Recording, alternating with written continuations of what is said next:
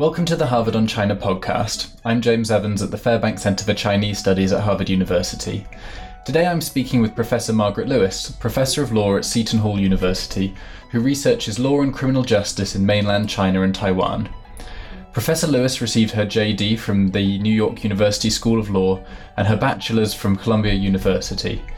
She's practiced law in New York and California and was recently a Public Intellectuals Program Fellow with the National Committee on US China Relations. She's the author with Jerome Cohen of the book Challenge to China How Taiwan Abolished Its Version of Re Education Through Labour, and she's a renowned expert on Taiwanese law and politics. Professor Margaret Lewis, welcome to the Harvard on China podcast. Thank you. So, your talk at the Fairbanks Center is entitled Why Law Matters in Taiwan. Why did you pick this title and why wouldn't law matter in Taiwan? It's first uh, a play on the title of the great book by Shelley Rigger, Why Taiwan Matters, because so much I think of uh, doing Taiwan studies is explaining to people why Taiwan is important, not just to people who are living there, but for people outside of Taiwan. And so my point as a legal scholar is it's not just that Taiwan matters, but when you look within Taiwan and you see how uh, many issues there are right now bubbling up in society, that law is a, a critical component of that discussion. So, if anything, it's a call to go beyond the black box of the state and actually look at what's happening domestically in Taiwan. Exactly. We have a know, very important presidential election coming up in January 2020. Uh, we had important uh, local elections just this uh, last November. And, and of course, uh, cross strait relations, international uh, relations were a component of those.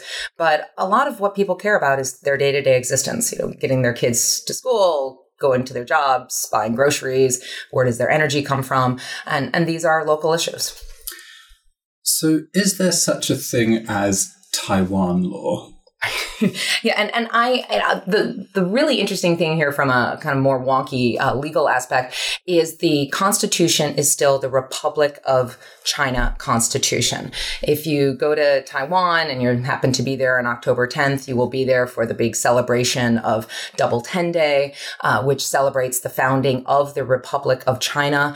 Uh, years are still counted from that day, so you always have to Josh or you have to add 11 on to the official uh, government date to figure out what year it is in, in the more standard calculation. So the Republic of China is still very much important to the basis of uh, the legal system.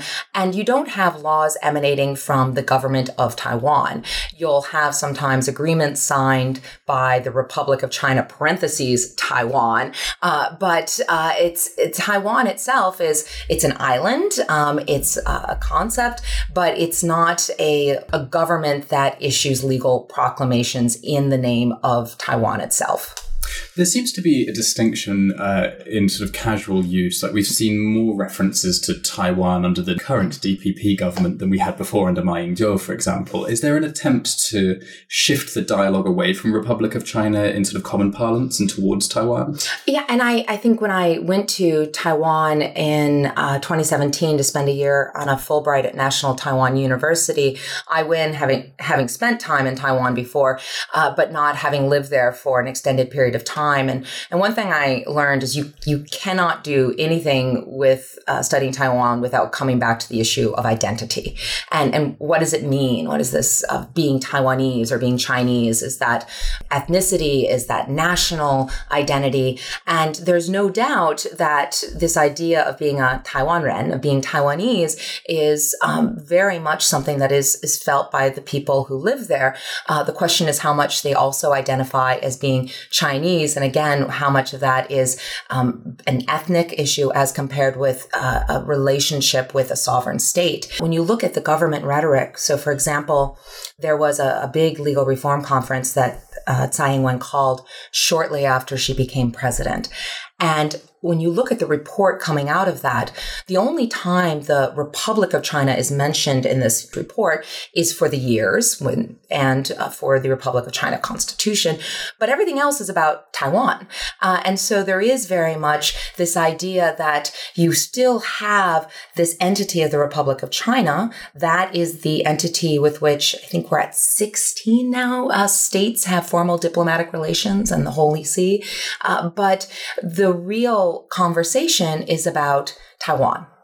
as you uh, mentioned, the importance of identity, we've just published a new book with the Asia Center Press here called Becoming Taiwanese Ethnogenesis in a Colonial City, 1800s to 1950s by Evan Dawley. That Yes. is now available for sale.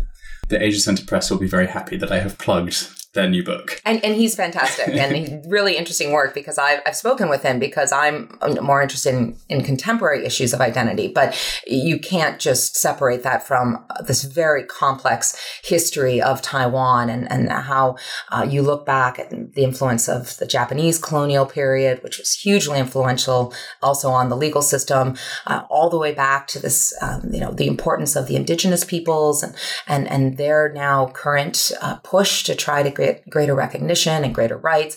There's historical reasons for so much of this. And I guess a lot of these issues are more politicized under a DPP government than they would be under a KMT government. Um, we've seen under Tsai Ing-wen that there's been more emphasis on questions of indigenous rights, um, the idea of transitional justice, people talking about same-sex marriage. How does legal reform and transitional justice create that identity?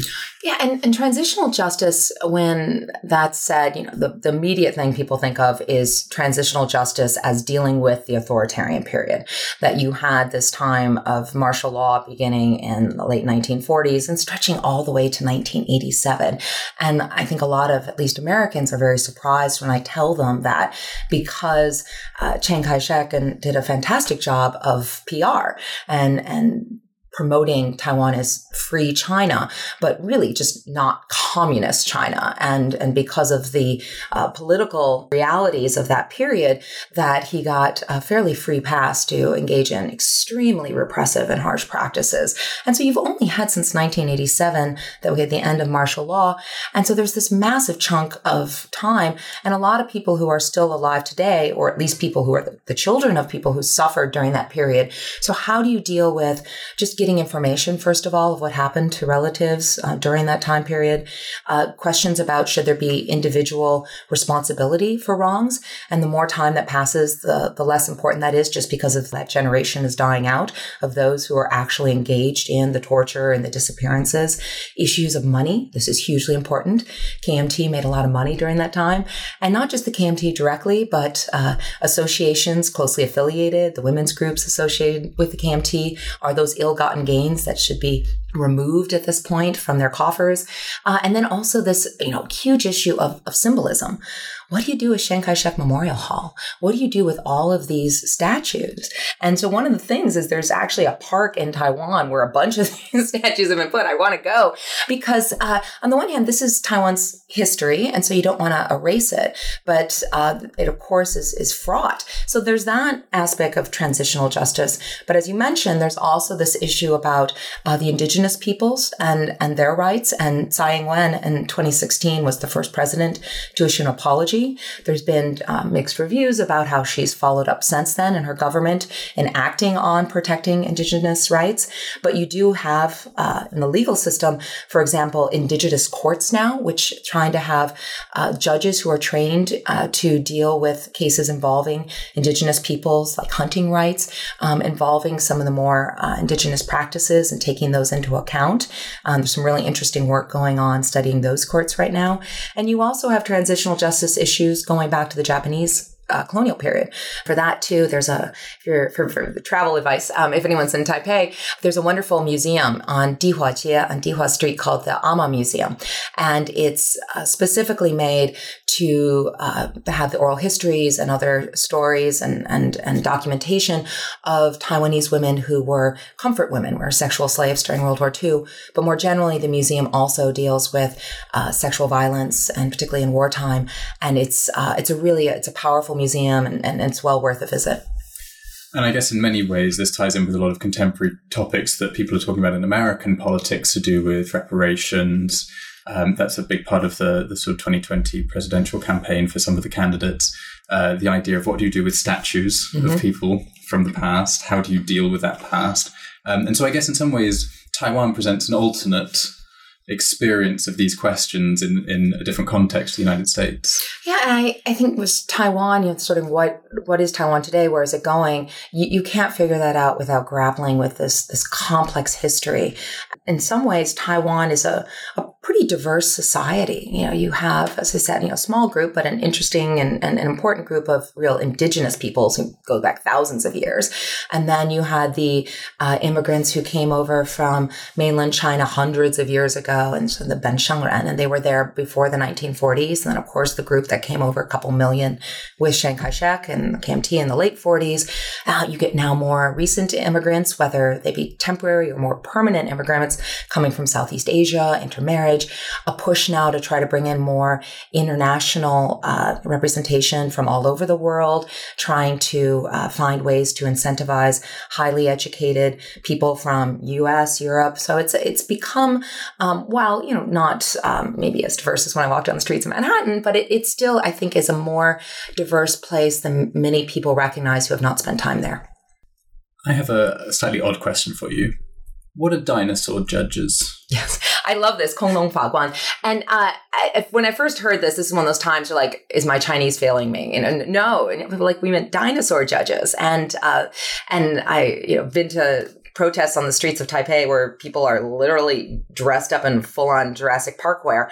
And uh, the idea there is it's obviously a criticism. This is not something that the judges say about themselves. That, uh, and it's not as much about the age of the judges. There, there are certainly judges who are older and uh, and have you know been in uh, the positions for for decades and, and seen as sort of vestiges of the authoritarian era, but more that the the judges are seen as being out of touch with uh, the person on the street. And this has a lot to do with the way that judges are selected. Uh, Taiwan's still a very exam focused system. You still have the Examination Yuan, a branch of the government focused on exams. This idea that you achieve and you get these very selective posts by undergoing an extremely rigorous and just grueling examination process. And, and what that means for being a judge is you go from usually a fairly elite law school to being uh, then a judicial trainee in a fairly cloistered setting to being on the bench. So this idea that judges are from another era, they don't get it. And the other criticism you hear sometimes of judges is that they're baby judges, or this wah wawa fakwan, because they haven't been out being lawyers, you know, being business people, and then put on the bench. So again, this are you out of touch, which has led to a push to see about whether there should be some more citizen participation actually in uh, the decision making process for serious criminal criminal cases. Is there an ideological dimension to the dinosaur judges? Are they considered to be too one way or another compared to the citizens? In some ways, they're just seeing as being kind of, I think, conservative and they don't know what's happening. But on the other hand, um, there's the criticism the judges get too is that they're in fact too protective of human rights and they're too lenient on their sentencing. And the death penalty is still used in Taiwan. It's infrequently, but there has been an execution under Tsai's government and there's over 40 people still in death row. So there's still this strong retributive atmosphere. So I think judges feel like they can't win. Uh, and you look at the Constitutional Court, which in many ways is a pretty conservative body. These are mostly you know, legal academics, people who have been career judges. And, and yet they came out in 2017 with this ruling saying that the ROC constitution demanded same sex marriage. And, and there's 15 judges. One recused himself because of a personal relationship with a, a member of the legislature who herself was very pro marriage equality, but they only had one pure dissent and one partial dissent. So that was a, a, really amazing sense of cohesion amongst these judges saying that you needed to have same sex marriage, which was very progressive. Uh, we're currently recording this in, in May 2019, and uh, later this month, uh, that law will come into effect, and same sex marriage will uh, make Taiwan the first country in Asia to have same sex marriage, which they are really playing up as a big PR campaign of uh, look how progressive we are. Um, we often see that countries will legislate uh, in favor of same sex marriage more as a signal to the international community than domestically in some ways. It also, I guess, plays into this question of dinosaur judges because there's been quite a lot of pushback to the same sex marriage law. Um, and there was a, a referendum in uh, part of the local elections last year uh, where it was non binding, but same sex marriage was sort of rejected by the majority of voters. Um, how is this playing up in domestic Taiwanese politics? And one of the interesting things as of today, I, I feel like I should check the news before I say anything because this is a you know, moving target, but that there there is no law going into effect on May 24th. And, and that's the real question because what the Constitutional Court did, and they, they've done this in other cases in the past too, it's not unique, is essentially give the legislature a runway. They said, okay, you have two years from the date of our ruling saying that you need to have same sex marriage. And right now, the civil code, foundational law, is in terms of a man and a woman. You have two years to figure it out, legislature, you know, get it together. And this is, a, as you said, a highly contentious issue. And under the constitutional rights, you need to have same sex marriage. But what the court didn't say is the exact legal mechanism to make that happen. So there were choices. Do you actually revise the civil code itself and make it so it's not gender specific, which I think would be the preferred result from some of the, the more pro marriage equality camps? Do you create a separate law, kind of a sense of separate but equal, which is problematic as far as saying, well, then it's not real marriage? Uh, and that seems to have been kind of the compromise position that the Tsai government has tried to pursue. They had a draft law, but that hasn't been enacted. And then when you had this referendum in the fall, like a couple referenda, there these were non-binding because they couldn't change the constitutional ruling, but it was more, I think, of a, a litmus test of where the population was. And of course, the legislature is, is very keen in understanding that because they have their elections coming up in January 2020 as well. You know, they're, they're the people who actually have to go out and get the votes. What happened there was the population saying, we're not, we're not so sure about this, you know, same-sex marriage. And, and so now you've got this real tension of, uh, you know, some very progressive forces. You have the largest gay pride parade in Asia in Taiwan. President Tsai has marched in it. Then you have these very conservative, more traditional forces. And so as an American, this, this feels familiar. It's not just about marriage. I mean, some people get married just because they want to get married. But a lot of people get married in part because they want to have a family, right? They want to have kids. And that gets even more complicated because the Constitutional Court ruling said nothing about children. Uh, there's surrogacy, uh, last I heard, is still not legal in Taiwan. Uh, there's real issues about use of assisted reproductive technology. And, um, for example, how sperm donors might or might not have ability to later find out um, if they actually have children. And there's this whole host of legal issues that haven't been fleshed out. So the LGBT community that's interested in, well, how do we have families under this legal structure is, is grappling with some very, very emotional and complicated issues.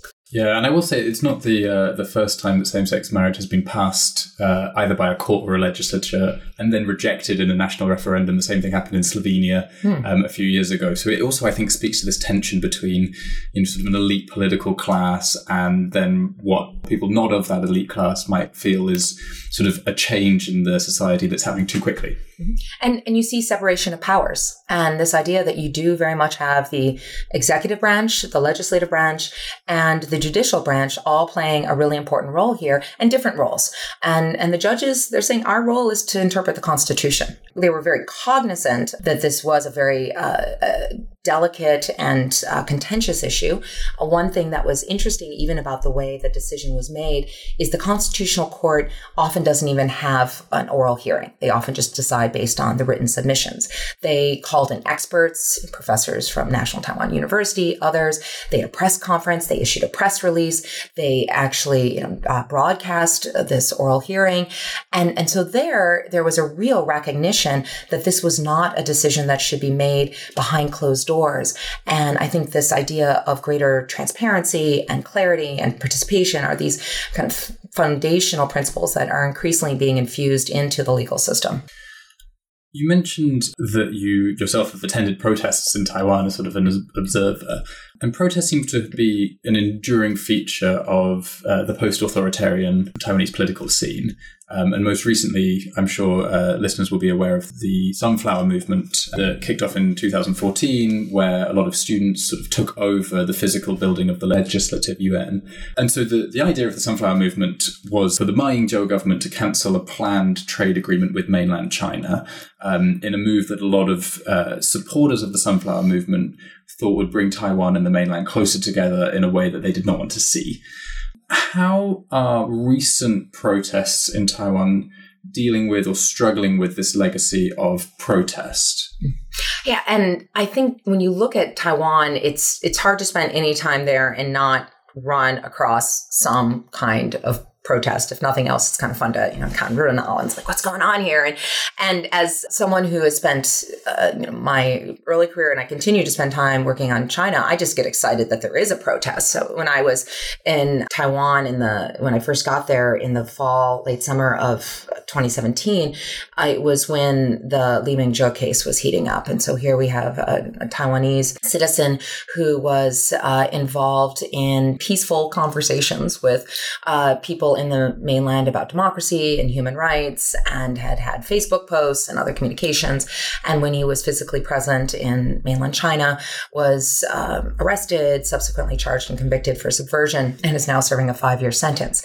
This raised concern, not it wasn't like widespread. If I had gone and asked sort of every person on the street, they would know. But certainly there was a lot of concern in Taiwan about his fate, and in particular because of his conviction being for what looked like free speech. So I went to a protest, and it was a lovely day in a park in Taiwan, and, and they had their signs to free Li Mingzhe, and they had a drone taking photos from above, and, and there were some police standing by. And, and so I went and talked to the police, and I'm like, so how how is it being a police officer with this protest? Like, oh, this one's easy. They're just taking photos. You know, we're used to much more kind of raucous. But this idea that the police were doing exactly what they should be doing. There was a protest. They were in the vicinity to make sure if anything needed to be dealt with. But and and that was, you know, a very peaceful protest. You know, more recently and other times you've had actual confrontations between the police and protesters, uh, concerns about police using too much force against those protesters.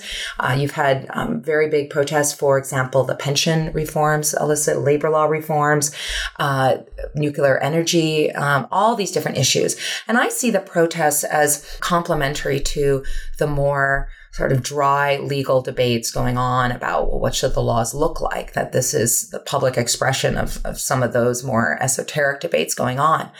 And and one thing too that's when you look back, you had the sunflower before that, you had the wild strawberry protests, wild lily, they all have these great names, and uh, the wild lily protest is is particularly interesting uh, today, and and here we are in May of 2019 because that was in 1990, so shortly after uh, the Tiananmen protests and massacre across the strait, and there with the wild lily, you had again it was a student led protest, took over a massive one of the most important public space in Taipei. It could have gone south. It was after martial law, but it was still when there was a transition period where there was still quite a bit of power concentrated in uh, the government. But the protesters were welcomed into the presidential palace. And in fact, uh, the KMT acceded to a lot of their demands. So you sort of see history can cut different directions. And that was uh, a critical juncture and moving towards more of a representative democracy that reflected the reality that Taiwan really only controlled the island of Taiwan and some of the you know, small outlying islands like Organ and the Pescadores and and no longer should have representation for like Sichuan. Yeah. In January 2020, we have a presidential election in Taiwan, the same year as the US presidential election, albeit a few months earlier. Um, and we've had a flavor of the sort of current political mood in Taiwan based on the local elections last year. In the 2020 election, it seems like we have a sort of smorgasbord of candidates. Um, Ing-wen is running for re-election uh, with the DPP party, but we've seen some real sort of characters flare up in this election. Who are some of the main players, and what are they sort of standing for? Yeah, and it's it's a crowded field. It's not not as crowded as the Democratic field in the U.S. I don't think we're up to twenty, uh, but there's also in Taiwan there's a, a group of actually declared candidates, and then there's a group of sort of in the wings, putting their toe in the water. Uh, but on the DPP side, Tsai Ing-wen, yes, she is the incumbent. She will run again. Um, that's that's clear. But you also have uh, William Lai, uh, Lai Ching-te, who was her premier for a little over a year. Uh, he stepped down. He was uh, stopping premier in January of this year, and uh, he's also DPP, and he has generally a more pro independence, deeper green. He's not as centrist as, as Tsai Ing-wen is. And so that's interesting as far as how much that might pull her deeper green uh, for the primaries. And then she'd have to try to move back more towards the center. So there is the intra DPP tensions, which I can't help but think the KMT is happy about because the more that you have that infighting within the DPP, the more vulnerable it makes them. Uh, you also then have on uh, the independent side, uh, the mayor of Taipei, uh, Ke, and he uh, is an independent, um, but he tends to pull people away from the DPP. So if he decides to run, he hasn't declared, but that could be another factor because it's who gets more votes. You could have a DPP candidate, a KMT candidate, and one or more independent candidates.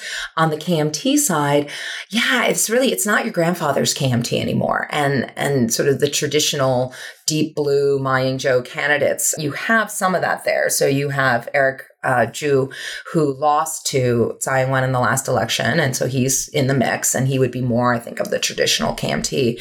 But then you throw in there Terry Gou, founder of Foxconn, who is this Trump-esque character. He's a businessman. He's not a politician by training. He's the wealthiest person in Taiwan. He puts himself out there as being different and brash, and he's a problematic character in many ways, you know, partially because he uh, does have such strong personal financial investment in China that you have to wonder to what extent he can separate out his business from the politics of what's best for Taiwan. Uh, speaking particularly as a woman, uh, he has made comments to female members of the Legislative Yuan and others that are you know, flat flat out misogynistic. So I think, you know, there's a number of reasons that he's a challenging individual to think of being in this delicate position of being president. And then you add on to that the mayor of Kaohsiung, uh, Han Kuo-yu, who has not declared, but he's taken this position of if the KMT can't figure this out, I will graciously step in as a compromise candidate, essentially. He hasn't ruled out the possibility of coming in, and he came on the scene very quickly. He's KMT, but again, he's not traditional KMT. He's much more this populist um, personality getting tremendous amount of airtime on Taiwanese TV. And he wasn't even expected to win uh, mayor, and yeah, he did. And he is on a much more pro economic integration with the mainland, seeing as he was there actually visiting, um, which was interesting and also went to Hong Kong and tries to play this as I'm just here selling our mangoes. It's about economics, but I, I think it's it's unrealistic to say you can just talk about economics without talking about everything that comes with that. Money is politics. Money is politics. Yeah. Yes, and uh, in fact, uh, both Mayor Ke of Taipei and Mayor Han of Kaohsiung uh, recently visited the Fairbank Center to give closed door meetings. Mm-hmm so I'm sure the election will be very interesting in 2020. And I always say I want people to pay attention to Taiwan because I think it's important. But at the same time, I don't want Taiwan to be on the front pages of the New York Times, Washington Post, The Guardian, because that's probably not good for Taiwan. If if Taiwan's on the front page, it's usually because of some level of crisis. And I think for so long, you know, we've had this status quo, which is this uneasy, but yet it's worked unresolved question of cross-strait relations. And I hope that can continue because, uh, you know, right now, I think the status quo is essentially the best that Tsai um, and her government and, can, can hope for. So you're trained as a, a, legal scholar. There are relatively few people in the United States who do both legal studies and China or Taiwan. How does studying Taiwan help change your approach to the field of legal studies here in the United States? We're a small group, but we're a great group. There are, you know, a number of law schools that have someone who who writes and, and studies China. Very few who who do work on Taiwan. But we also, all of us, teach other things as well. I teach U.S. criminal law, criminal procedure. Other friends who teach constitutional law, and so we're, which in some ways is great because it keeps us integrated with our U.S. focused colleagues. And and I think part of our advantage is to bring a comparative perspective, which you need to then understand your own legal system. But uh, in general law schools don't do much with area studies. And in fact, that seems to be kind of a, you know, why would we need an area studies person? And, and that is, I think, uh, not limited to law schools, but just area studies in, in general has, has been disfavored in recent years, which I, I, think is a mistake. Whether you're doing sociology or law or political science, you need to understand the place. And, and, and that requires a really deep appreciation. And so I was just in March at the Association for Asian Studies, which is one of my favorite conferences because I get to hang out with the historians and the people who are doing, you know, yeah, gender studies and all these different areas which intersect with laws. There's people, for example, uh, Mary Gallagher at Michigan, who you know, she's she's not a lawyer, but she writes about labor law, and Liu Sida, who he does have a law degree, but he's really now he's a sociologist. That's how he identifies himself. But we we include him in our in our legal world. So I think it's a it's a pretty inclusive group as far as realizing that you need to be interdisciplinary to understand law. And that goes for both Taiwan and for China and, and probably for most countries out there. And I know a lot of our uh, listeners will either be in the Regional Studies East Asia program here at Harvard University or graduates of it, and will be thrilled to hear that you are saying regional studies is definitely something we should pay more attention to. And maybe I'm just brainwashed. I was an East Asian Studies major at Columbia, and and and my teacher was Ted de Bary, who I just um just love to pieces. And and so I grew, you know, up sort of with this idea that you need to understand the context. I'm involved with National Committee on US China Relations Public Intellectual Program. And one of the great things about that program is is recognizing that uh, as people have become more specialized in part because of the pressures of getting tenure that we become siloed. You know stovepipe pick your tone your cylindrical object. But we we don't reach out across disciplines as much as I think prior generations did. In April, I wrote a piece with uh, Jeff Wasserstrom and, and, and, UC Irvine, and, and he's a historian. It was fantastic because it brings a very different perspective to similar events that I've studied from a legal perspective. And I think that kind of collaboration is really enriching for the field. Yeah, and I think it's, it's a, a valid point you raised that we talk a lot about multidisciplinary or interdisciplinary research, but actually the realities often of the academy mean that people have to forefront a certain discipline. Um, one of our professors here, for example, is very candid in her, uh, even though she studies East Asia, she says, I am of my discipline first and I study East Asia mm-hmm. second, and that's how I get by in the academy. Part of that is once people do get tenure, I think they're in a position more to say these norms that are becoming um, a little bit, I think, too entrenched should be at least reevaluated. And, and there's good reasons too for having people who, for example, if you're poli sci, understand the, the quantitative methods that are being used. And but it's not an either or. I yeah. think you can have that complementarity. Um, so to finish up, we have a quick fire round. It's called the Fairbank Five. Do I get points or money or something for that? Uh, no whammies. so our first question is, what is your favorite Chinese food?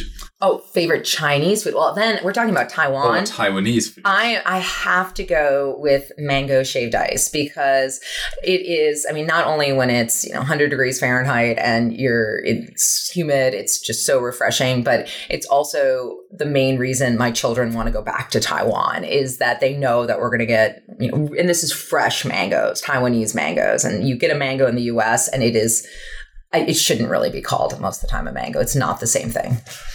Um, your favorite place in China or Taiwan? Taiwan's fun to travel around because it isn't that big, so you can see a lot of things. Uh, I really uh, recommend going to uh, Alishan uh, in central Taiwan. It is a shan, it's a mountain, and it feels a little bit like the Northern California redwoods. Uh, I went to high school in Portland, Oregon, have Pacific Northwest ties, and being up in the mountains with these, you know, huge trees, and there's this cute little train. Again, that was a big draw for the the young kid said. But I, I think that a lot of times people focus on the coasts when they go to Taiwan and they don't go to the interior. And it's uh, not easy to access. There are trains, but the drive is a little harrowing. Uh, but it's it's worth the effort. I feel like you should uh, sort of do a, a child's child friendly guide to tourism in Taiwan. I, I have spent a lot of time. I'm, all, I'm talking to friends who are saying I'm going to Taiwan with kids. I'm like, it's great, you know, but there are always there's tips and tricks. Yeah, um, a saying in Chinese that sort of encapsulates a feeling you have about the region. I think one phrase in, in Chinese that I've always thought was interesting was the uh, that you can break the lotus root, but strands remained. And this idea about romantic relationships that, you know, if you, because if you do have a fresh lotus root, it does have this kind of fibrous strands that when you break it, they connect. And that even though you break off a relationship, there might still be some lingering emotions. But I think it's interesting thinking of that in the context of cross strait relations because they're you know, you still, you have all these ties, personal ties, historical ties, economic ties, and it's just, it's complicated. It's complicated. That's the relationship it's status. It's complicated. Um, a book that you have recently read uh, on China or Taiwan that you would recommend? As I said, like I think if you want the the primer on what's going on in Taiwan, someone's going and they're like, I just want to understand the context. I think Shelley Rigger's work is fantastic. One book that I recommend when people are going is sort of their plain reading is a novel called Green Island by Shawna Yang Ryan. And Green Island, of course, refers to Ludao, this little island off the East Coast that became infamous as where uh, hooligans, the Liumang, and political prisoners were sent during the authoritarian era. It's since uh, turned into a place that is lovely tourist destination. It has a museum uh, that is addressing uh, the human rights violations of that era. But the novel uh, traces a family that it starts with uh, the around the time of the 228, um, the February 28th, 1947 incident where uh, a woman selling cigarettes was uh, beat up, you know, by the KMT forces. This then let loose a lot of tensions that had um, already built up from the people who were already in Taiwan um, population and then the incoming KMT and uh, brought in these decades of the White Terror. So it follows a family that is a, a, a Ben Shengren, a Taiwanese family through this 40, 50 years. And one thing that's uh, I like is it's got, you know, a pretty good description of the historical events. But more than that, it, it shows the, you know, the emotional toll on people who were living under that constant stress. And it does so from the perspective of a female protagonist. And it also connects to the US and how you had Taiwanese who had come to the US, but they still didn't feel safe, which was clear from, I mean, the Henry Liu murder and, and San Francisco in the early 80s, that you had a, a dissident population that felt threatened even when they were within the borders of the US. So it's, it's a, it's a really um, a powerful, a, a good read. Then our final question is a class that you have either taken or taught uh, that changed your thinking about China or Taiwan in some way? Thinking of you know Columbia, I gotta get, I'm gonna go back to, oh, way back, way back to uh, 1990s, taking East Asian humanities as an undergrad at Columbia, reading the you know, Confucius and Mencius and the Neo Confucians, and it was an East Asian course, so we also read some of the from Japan and Tale of Genji, and uh, but I, I, I really appreciate uh, digging into that history. I was I was just reading on the uh, China Channel the review of a uh, exhibit right now in DC on empresses that Tobie Meyer-Fong, a mm-hmm. historian at Johns Hopkins, was writing, and she's great. And this is in the Los Angeles Review of Books. Yes, China Channel. Yeah, the, the LARB, and uh, the the review itself is is worth reading. But now I, I really want to get there when the exhibit is going on, and and so I think that's really fun. Is to as much as I'm a lawyer dealing with contemporary issues, is not losing sight of of that you know humanitarian humanities background of the strands of the lotus. There it is. History. Well, Professor Margaret Lewis, thank you so much for being with us today. Thank you for having me. Don't forget to subscribe to the Harvard on China podcast on iTunes, SoundCloud, Stitcher, Podbean, or wherever you get your RSS feed.